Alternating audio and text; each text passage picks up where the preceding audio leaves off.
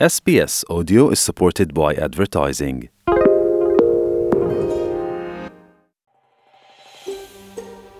Počúvate SBS v Slovenčine. Nájdite viac pekných relácií na sbs.com.au lomeno slovak. Slovensko je medzi štátmi s najrychlejšie pribúdajúcimi novými prípadmi covidu. Podľa údajov z útorka sme na štvrtom mieste na svete. Ide o 80-percentný nárast v porovnaní s minulým týždňom. Za včerajšok malo na Slovensku pozitívny výsledok PCR testu 417 ľudí z takmer 9,5 tisíca vyšetrení. Pribúdajú aj pozitívne prípady z antigénového testovania. Od pondelka bude pre horšiu epidemickú situáciu v červenej farbe COVID semaforu 10 okresov. Od budúceho týždňa sa tiež skráti karanténa zo 14 na 10 dní.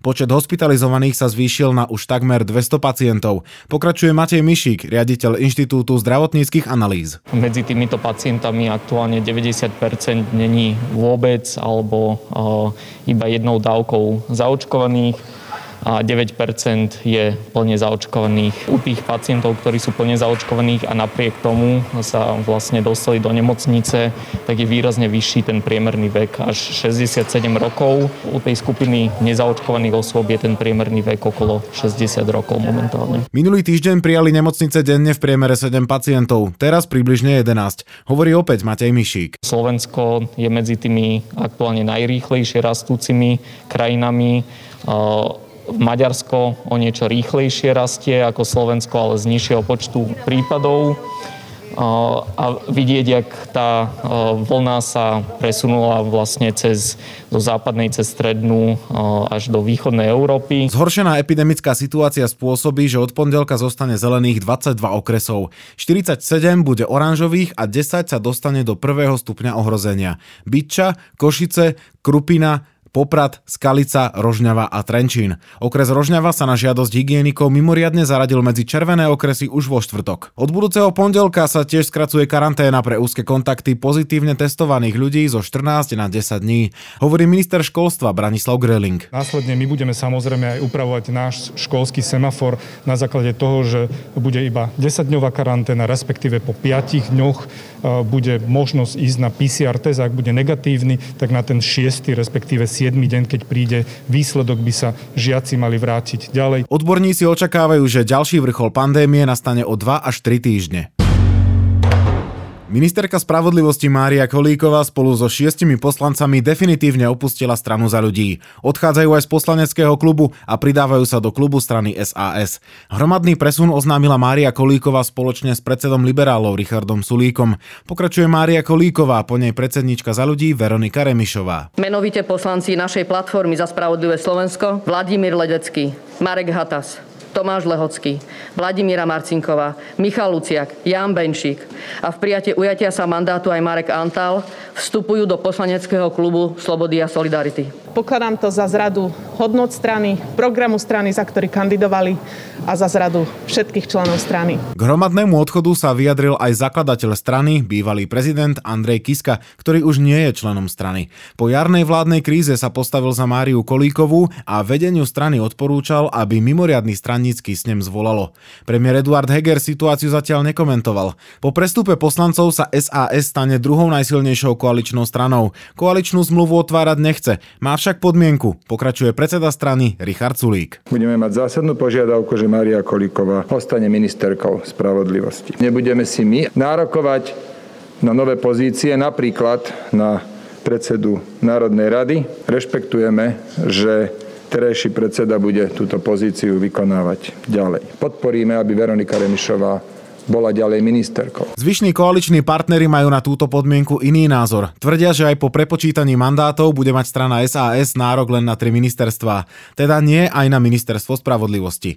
Hovorí predseda strany Olano Igor Matovič, po ňom predseda Sme rodina Boris Kolár. Koaličná dohoda je platná.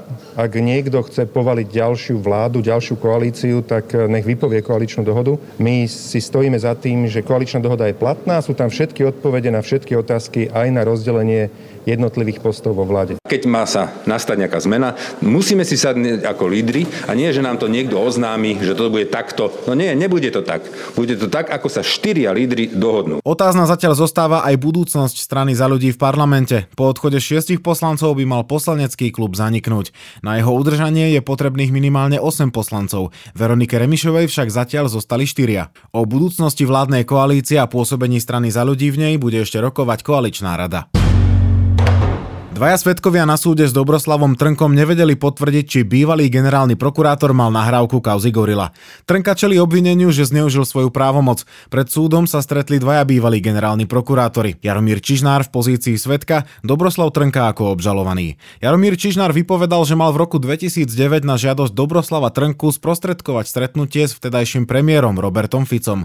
Dobroslav Trnka mal na tomto stretnutí pustiť krátku hlasovú nahrávku. Hovorí Jaromír Čižnár. Bolo to minútu a pol, teraz som to povedal, nebolo tam nič, iba uh, rozhovor pán nebohý inžinier Katar a hlas, ktorý som v živote nepoznal, toho človeka som v živote nevidel, lebo potom mi už bolo povedané, až potom, že to mal byť pán Haščák. Bolo tam minúta, či by nedal sponzorský dar. František Határ bol v tom čase riaditeľom kancelárie predsedu vlády. Jaromír Čižnár dodal, že nevie, či išlo o nahrávku z kauzy Gorila.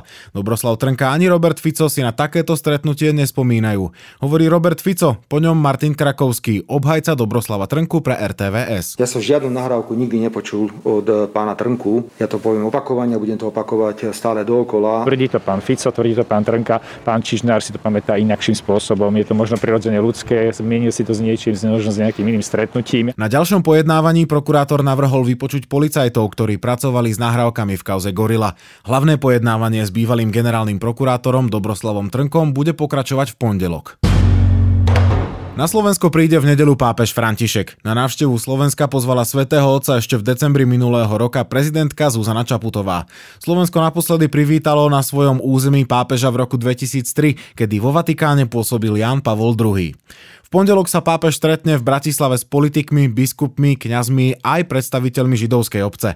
V útorok ráno sa delegácia presunie na východ Slovenska. V Prešove bude František predsedať grécko-katolíckej božskej liturgii. Z Prešova sa pápež presunie do Košíc, kde navštívi sídlisko Luník 9. V stredu ráno krátko po 9. František absolvuje modlitbové stretnutie s biskupmi v Národnej svetini v Šaštíne. Na tom istom mieste bude František celebrovať omšu pre veriacich. Ministerstvo vnútra po dohode s konferenciou biskupov Slovenska informovalo, že na akcii sa bude môcť zúčastniť oveľa viac ľudí, ako dovoluje momentálne platný COVID-automat. Pápež sa potom vráti do Vatikánu. Viac informácií ponúkneme aj v rozhovore v druhej polovici programu.